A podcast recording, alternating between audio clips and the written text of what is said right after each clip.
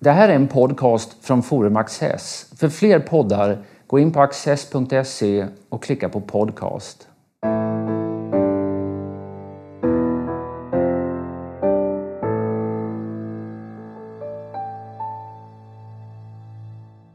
Välkomna till Studio Access. Min gäst idag är inrikesminister Anders Ygeman. Varmt välkommen. Tack så mycket.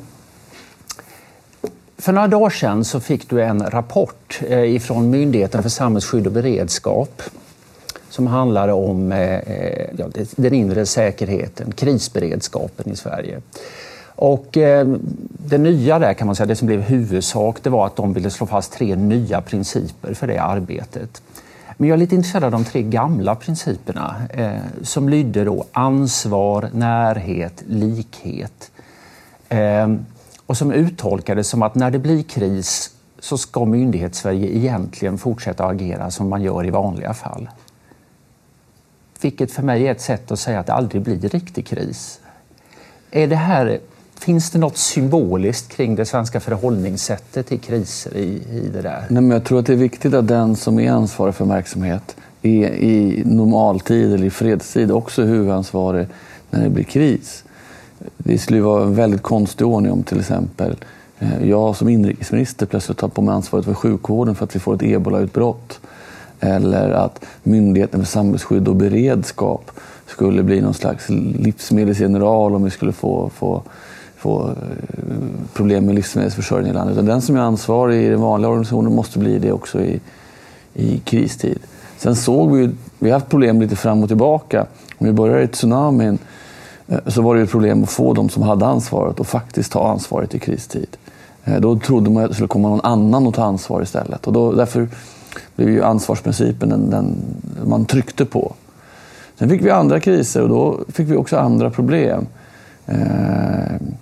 Ett problem med ansvarsprincipen är ju att när man övar då säger alla, då tar jag ansvar för det här är min boll, och så går det väldigt geschwint och fint.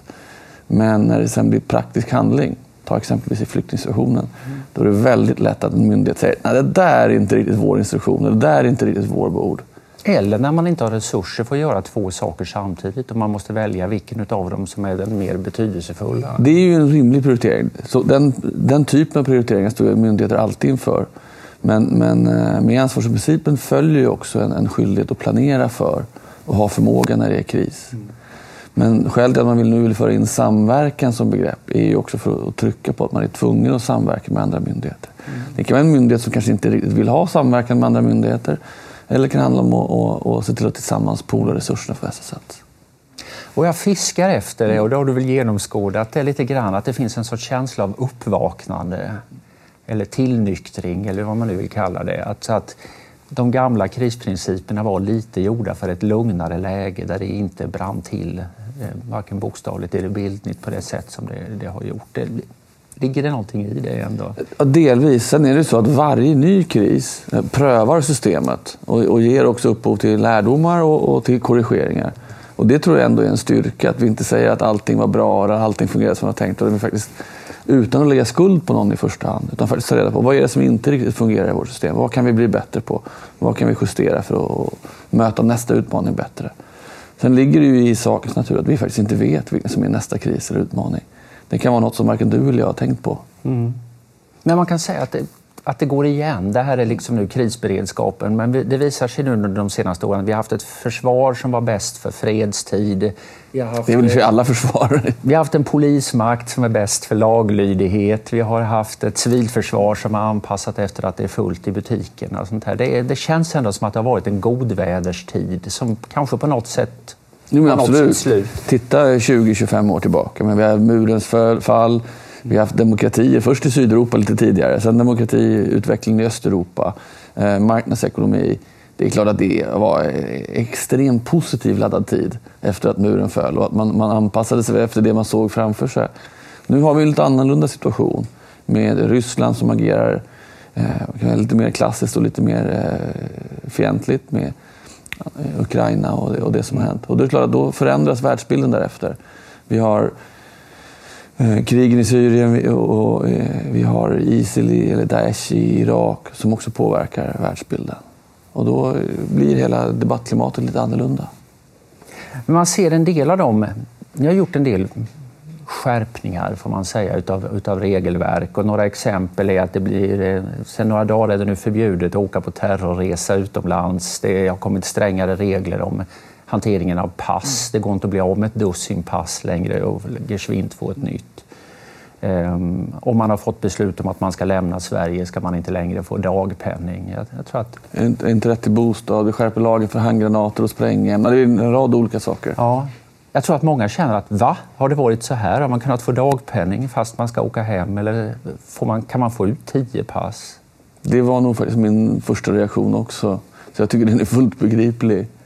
Men vad säger det? För jag menar, det är klart man kan skylla på alliansen i 8 år och de borde naturligtvis ha åtgärdat en del av detta, men jag kan inte påminna mig att oppositionen låg på så himla mycket i de här frågorna heller. Är det liksom, måste det hända saker för att man ska tackla de här svåra frågorna om staten? Vi har pratat mycket i ekonomin om att liksom vi har lärt av 90-talskrisen.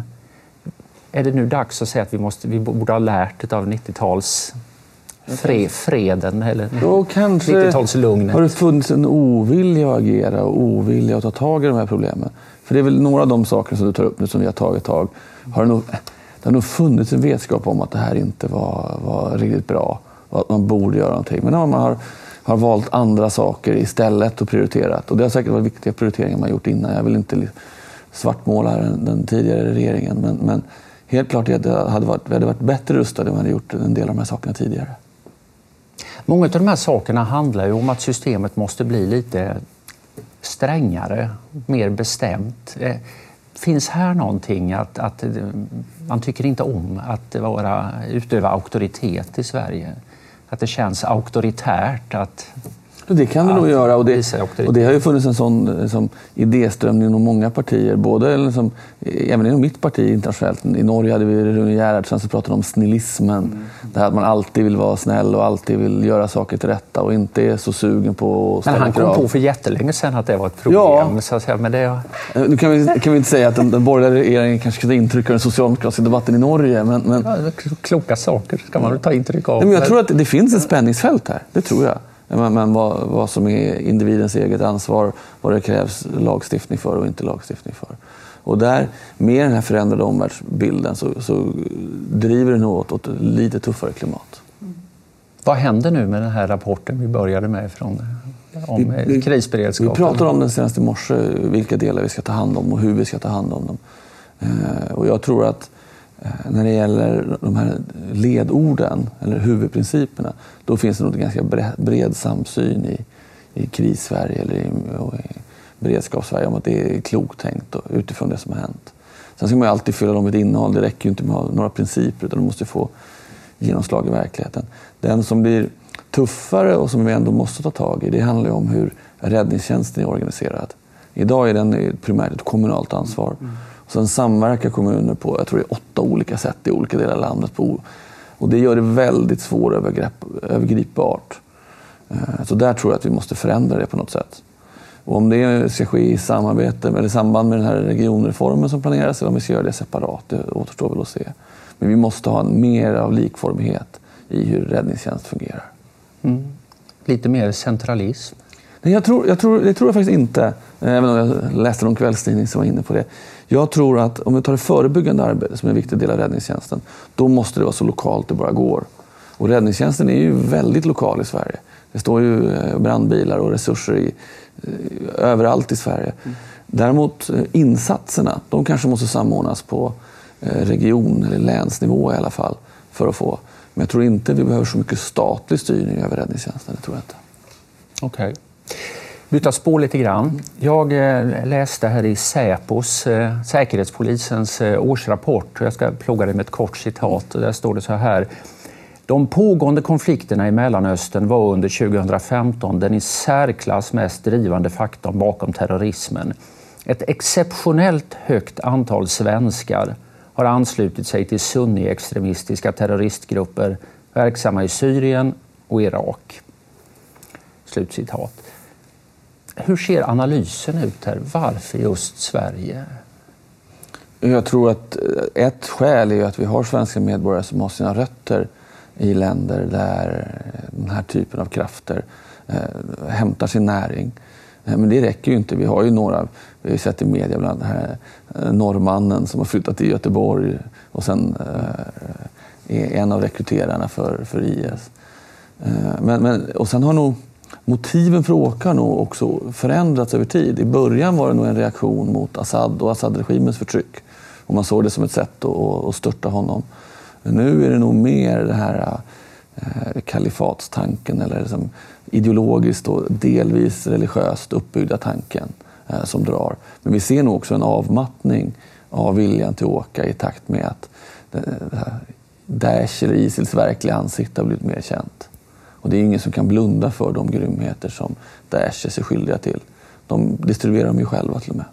Ja, de skryter med dem. Och under 2015 fortfarande så verkade det ju ändå ha en viss lockelse. Då blev inte folk, men de som kunde tänka sig åka blev inte skrämda utan entusiastiska över vad de fick se. Och det är ju en extrem sekt vi pratar om. Mm. Och man ska nog försöka förstå den sektens dragningskraft i just sektmentaliteten. Och då kanske både den religiösa och det politiska rastret får stå lite tillbaka till de här vanliga sektmekanismerna som vi ser. Säpo då i sina kommentarer här, de talar ju om ideologin som en viktig drivkraft. Alltså jag vet inte om man kan ta en debatt med de här, men alltså det här finns en ideologisk utmaning som vi i vid bemärkelse har försummat att tackla. Man har underskattat idéernas betydelse. Så är det. Samtidigt ska vi veta att ju det som förefaller var ISIS idéer i någon mer liksom mjuk mening, det har ju nästan alla de som åker ner brutit med innan. Jag menar, det är ju i väldigt hög grad kriminella, småkriminella och storkriminella, skyldiga till rån och våldtäkt och en massa andra brottslighet, ekonomisk brottslighet i Sverige innan de åker. Och det är klart att det är ju ingenting som står i någon koran eller som är något budskap egentligen från de här. Men däremot så tror jag att vi kanske har pratat för lite om hur utvecklingen i Mellanöstern har sett ut. Vi har talat för lite om demokrati i Mellanöstern. USA och USAs koalitioner fällde med god grund diktaturer i några av de här länderna. Men man ersatte det inte med någon rimlig statsuppbyggnad eller någon rimlig demokratisk struktur. Utan istället följer staterna i princip samman. Irak går inte att tala om som en statsbildning idag. Libyen har, om jag förstår saken rätt, nu 3 regeringar. Och konflikter, vi får se om det kan bli en regering då, förhoppningsvis. Men det är klart att, och i Syrien är ju i spillror under, i alla fall delvis, ledning av Assad. Så det är klart att den här situationen med då väldigt många som varit inblandade i krig och krigshandlingar har ju också varit en grogrund för det här. Mm. Men när ni resonerar om detta, liksom om man ska göra någon grov skattning av hur mycket behövs ett ideologiskt påverkningsarbete och hur mycket behövs rent polisiära insatser för att komma till rätta med den svenska terroristexporten? Jag tror det är jättesvårt att värdera dem. Och de kommer ju också i olika lägen. Alltså förebyggande arbete kan man ju ha egentligen ända fram till dess att någon bestämmer sig för att gå åt fel håll. Efter det så är det inte så mycket förebyggande arbete kvar, utan då blir det mer polisiära åtgärder. Så vi måste ha åtgärder i hela kedjan. Och självklart måste vi ha breda förebyggande åtgärder när vi möter det budskap som ISIL och liknande organisationer har. Men det handlar också om väldigt riktade förebyggande åtgärder. Jag tycker att vi ska, exempelvis att vi ska titta på det som Storbritannien har gjort i Family and Friends Programs. Det vill säga att vi går och tittar på familj och vänner till de som har rest. För vi ser ju att det är kluster som reser. De som reser rekryterar sedan sina vänner eller sin familj för att resa ner. Mm. Förutom de som dör och de som kommer hem och är avskräckta av det de har sett. För det är också en grupp. De som kommer tillbaka är ju inte alltid de som är mest övertygade. Går rätt mängd resurser in i det här arbetet idag? Det är en väldigt svår fråga att svara på alltid som politiker. Men vi har kraftigt förstärkt Säkerhetspolisens budget. Vi har fördubblat den nationella samordnaren mot våldsbejakande extremism budget och breddat hennes mandat. Det finns nu en kommunal samordnare, tror jag, i 288 kommuner eller något i den stilen.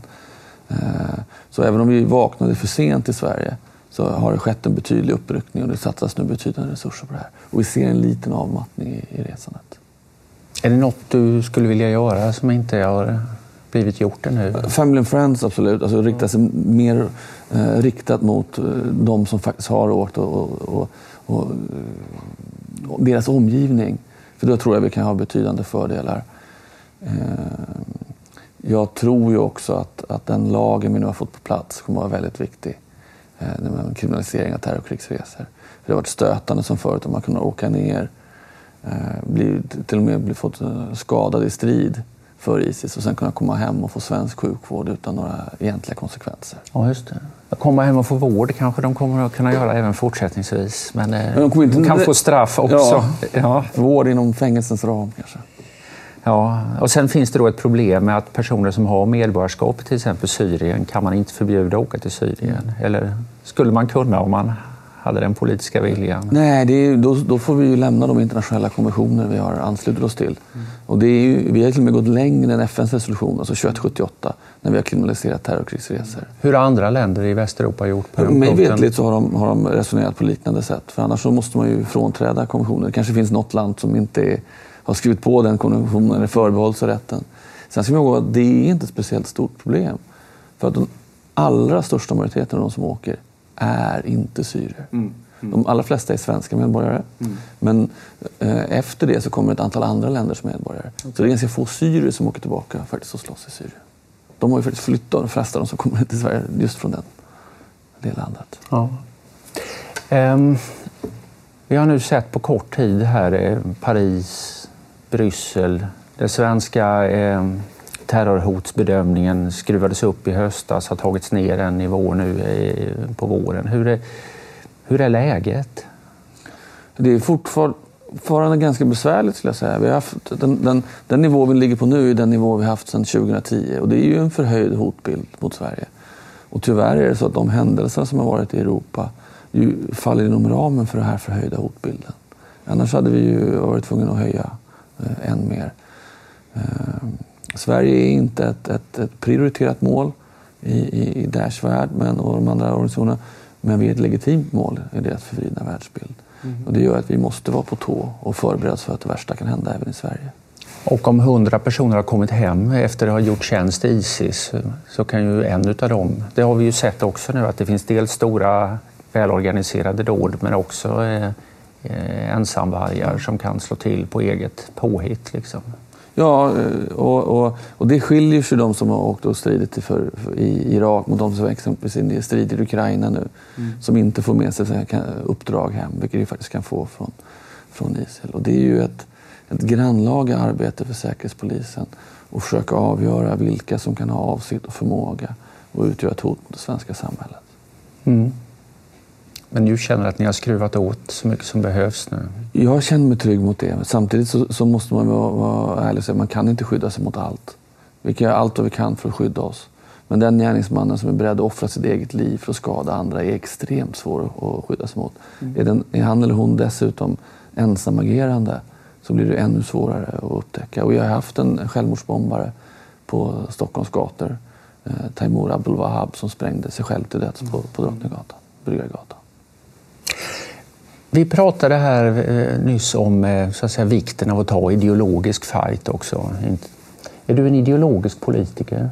Jo, det tror jag att jag är.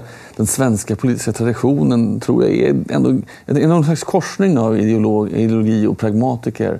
Så jag tror är, om jag skulle säga sätta fingret på som är typisk svensk politiker så tror jag man är där. För vi kommer ut från någon slags ideologisk skolning. Vi är från stora partier som har följt de här klassiska idéinriktningarna.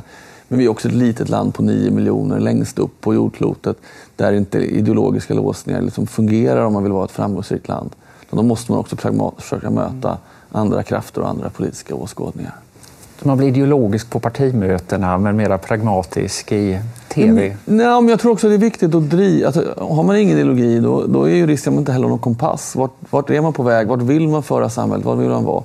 Men på den vägen så måste man kunna kompromissa med folk som har andra utgångspunkter men ändå har goda avsikter. För det finns ju ibland en tendens i politiken att vi tillskriver våra motståndare onda avsikter. Det förekommer. Jag tror ju att mina politiska motståndare har väldigt goda avsikter.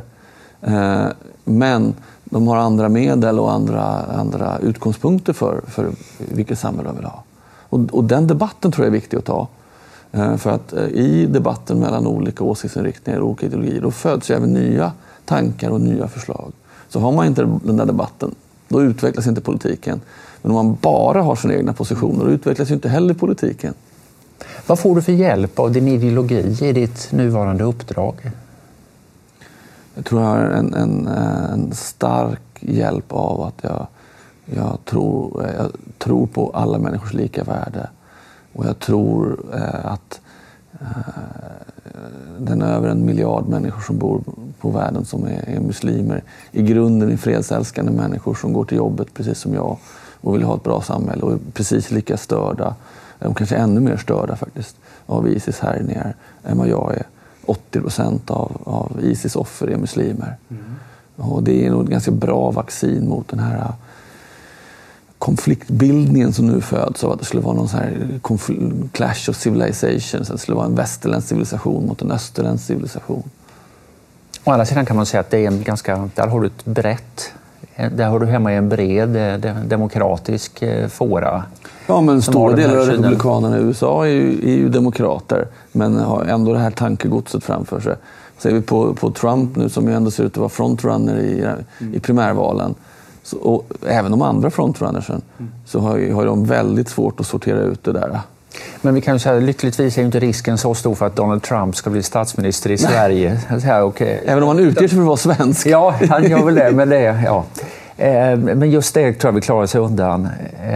Men däremot har vi haft borgerlig regering till exempel. Skulle den borgerliga ministrarna inte riktigt haft samma hjälp av sin övertygelse som du har? Det hoppas jag ju, naturligtvis.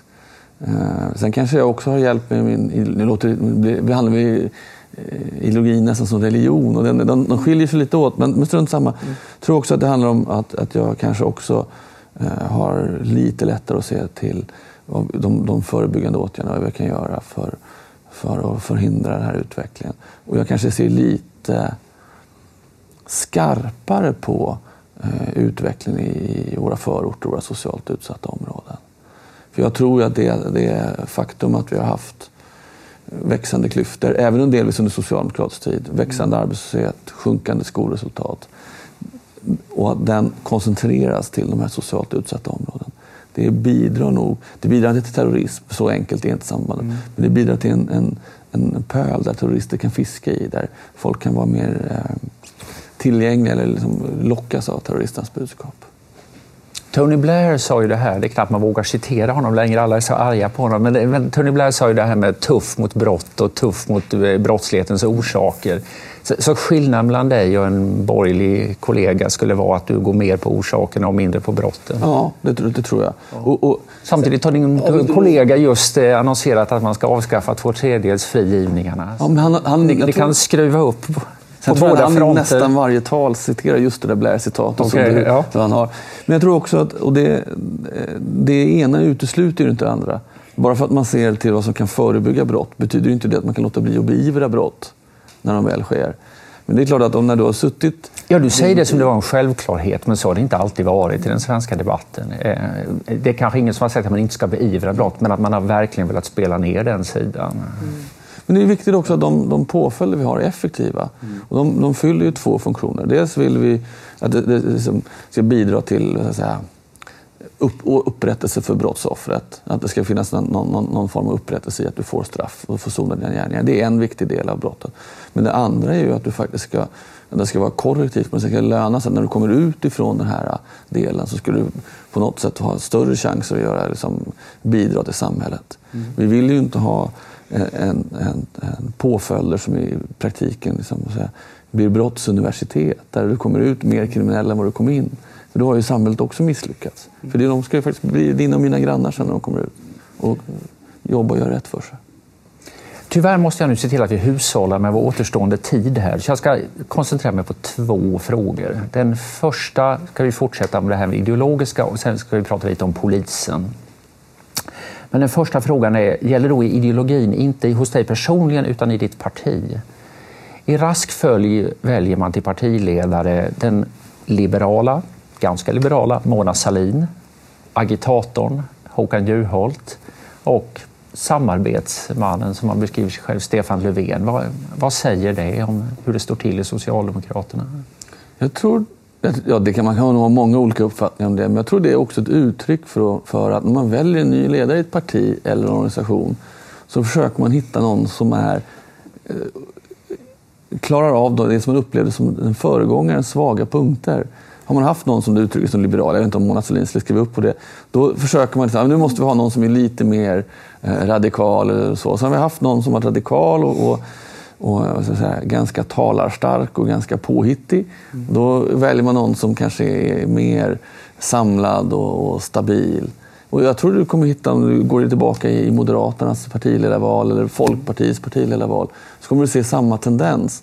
Man tenderar bara att se den senaste partiledaren och vad som skulle kunna bli bättre och inte har svårt att se till helheten och vad som var styrken hos den tidigare partiledaren. Men du säger i princip att liksom grundströmmen rör sig lugnt framåt och sen blir vågtopparna lite olika beroende. Det tror jag är en rimlig sammanfattning. Ja. Polisen, de slutar. I alla fall är det fler som slutar än som börjar. Och vi behöver fler poliser, det verkar de allra flesta vara överens om. Vad ska man göra åt detta? Ja, för det första är det väl glädjande om alla våra duktiga poliser också hette efterträdare på arbetsmarknaden. Det tror jag vi ska vara glada för. Det är inte ett problem. Det här är väldigt mycket äldre poliser som slutar i förtid. Och det beror kanske på att när man har en stor omorganisation så funderar du på, ja, vill jag göra 5 år, mina 5 sista år inom det här verksamheten, eller har jag sista chansen nu att pröva en ny yrkesbana? Det kan jag också tycka är rimligt. Men vad som är viktigt är att polisen är en så attraktiv arbetsgivare att de lite yngre som nu väljer att pröva sina vingar, att de faktiskt vill komma tillbaka till polisen. Att de känner att de har vettiga arbetsförhållanden och en vettig ersättning för det jobb de gör. Och där kanske vi måste jobba hårdare. Polisen har kanske under för lång tid tagit sin arbetsstyrka för given och känt att är man en gång polis, alltid polis. Men i den värld som nu håller på att utvecklas så måste man faktiskt vara en attraktiv arbetsgivare, ha ett bra ledarskap för att också behålla de goda krafterna. Sverige har ju väldigt lite poliser per invånare om man jämför med många andra europeiska länder. Och den är väldigt, nu ser man återigen, för att anknyta till vad vi pratade om i början, nu har läget skärpts i vissa avseenden, behoven har ökat. Samtidigt är villkoren besvärliga. Det är en ganska stor satsning som behövs för att det verkligen ska bli mer tryck i poliskåren. Samtidigt så tror jag inte man kan inte jämföra med länder där alla parkeringsvakter räknas som poliser eller alla byggnader bevakas av poliser. I Sverige är det så att inte ens regeringskansliet ju övervakas av poliser, vilket har varit otänkbarhet i väldigt många andra länder. Alla ambassader i Sverige vaktas av väktare. Så de där jämförelserna haltar lite. Så jag vänder mig lite emot. Om låt säga att de haltar lite, men de finns dock. Ja. Man kan göra en annan liknelse och säga att vi är tryggare än de allra flesta länderna. Och vi har en väldigt positiv brottsutveckling. Det ser vi på den allvarliga brottsligheten så sjunker den över tid. Ska man mäta, då tror jag man ska mäta på brottslighetens utveckling. Att vi kan trycka tillbaka brottsligheten. Hur trygga människor känner sig. Det tror jag är väldigt mycket bättre än att räkna antalet poliser eller ännu värre antalet utandningsprov eller det här. Jag menar, du skrattar, men det här var en stor del av polisens vardag och den var själadödande för många poliser. När de istället för att behöva spana på den lokala knarkhandlaren var tvungna att göra ett visst antal utandningsprov för att klara månadens eller årets pinjakt, hur många prov som skulle göras. Ett av skälen som uppges för att många slutar är att man känner sig pressad, liksom glest bemannad och man är också frånvarande i rätt stora delar av riket. Ibland helt och hållet så att säga, och ibland har man inte tillräcklig närvaro och det kan uppstå såna här utanförskapsområden där man kastar sten på ambulanser och så vidare. Och det är naturligtvis allvarligt och måste göras riktiga krafttag mot. Samtidigt vet vi att vi har fler poliser nu, åtminstone på 30-40 år. Vi har aldrig satsat mer ekonomiska resurser nu på polisen. Så frågan är ju om du, även om du har haft kraftigt mycket fler poliser eller kraftigt mycket färre poliser, så har du nog haft samma diskussion. För det ligger ju i polisyrkets natur att det alltid kommer finnas fler brottslingar att gripa än de du klarar att gripa. Utan du kommer flytta gränsen för vad som ambitionsgränsen också. Men du talar i andra intervjuer om behovet av att, eller önskan om att få en större kår. Jag menar att om den här situationen vi nu befinner oss i blir långvarig, och det pekar ju tyvärr allting på att det blir, Då måste vi ha fler poliser och tillföra polisen mer resurser. All right. Anders Ygeman, stort tack för att du har varit med oss. Tack så mycket. Och tack för att ni har tittat.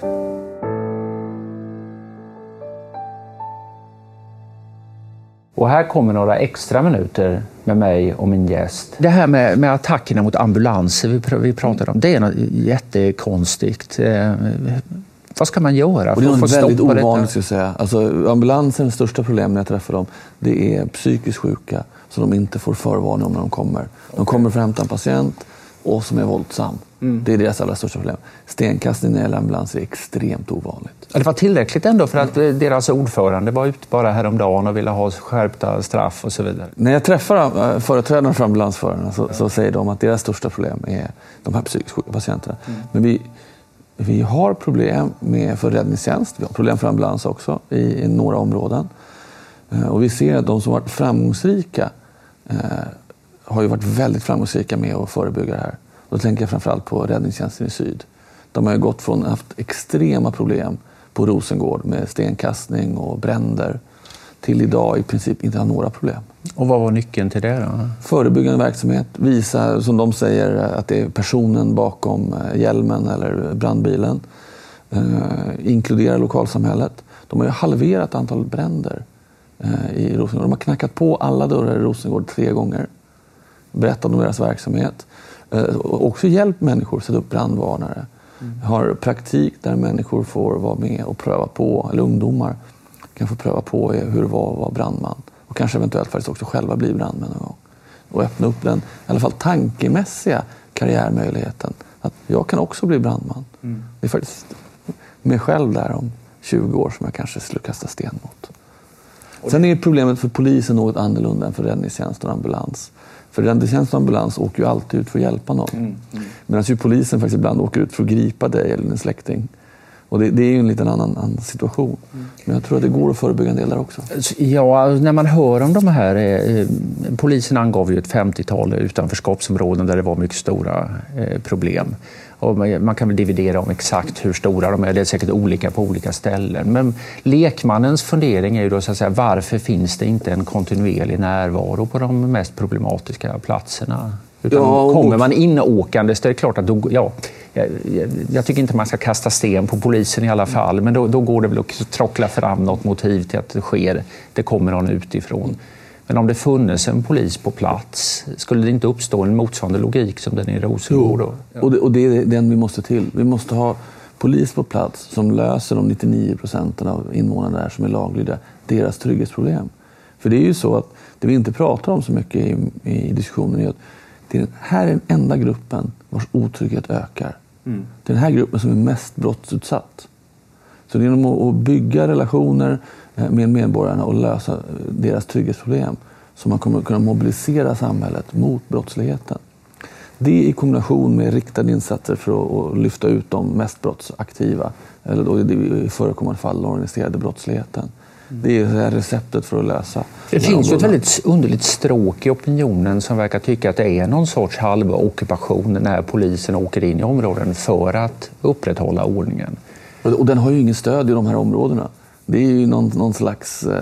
Däremot är det ju viktigt... Det är en sorts akademiskt fenomen det här som är väldigt märkligt. Ja, och det är viktigt att polisen agerar på sånt sätt att medborgarnas förtroende ökar. Eller man uppbär medborgarnas förtroende. För ingen polis är ju starkare än det förtroende man uppbär från medborgarna. Men det krävs ju också att medborgarna i de här områdena, som i alla andra områden, också står upp för ordning och laglydighet. Och där kanske vi har varit för dåliga på att mobilisera den kraft som finns hos medborgarna. Nu ska jag ställa en sista fråga som du kan svara på nästan hur långt som helst. Men du får välja dig själv och när du är klar så är vi klara. Släcker lyset här. Ja. När du ser tillbaka på hösten 2015 och hur migrationspolitiken utvecklades under den hösten, vad tänker du då? Jag tänker att det var en utveckling som var extremt svår att förutse. Tvärtom mot vad som ibland hävdas i debatten, eftersom vi hade ju prognoser som först sa att de skulle öka migrationsströmningarna. Sen kom vändningen i Tyskland när man sa att man inte skulle tillämpa Dublin. Och migrationsflöden minskade faktiskt under en tid. Sen fick vi återigen en dramatisk ökning. Och då menar jag att regeringen gjorde det som krävdes. Man satte till kraftfulla åtgärder. Innan dess hade vi fattat ett 60-tal beslut för att klara den anstormande migrationssökare som vi hade. Sen så vidtog vi de åtgärderna som krävdes för att bromsa trycket helt enkelt. Det var gränskontroller, det var ID-kontroll och nu var det familjeåterförening och ett antal andra tuffa beslut som vi nu får kritik för, men som jag menar var nödvändiga för att klara situationen. Vi kunde ha haft 10-20 000 människor som sov ute på julen på Malmös gator om vi inte hade agerat. Tack så hemskt mycket. Tack så mycket.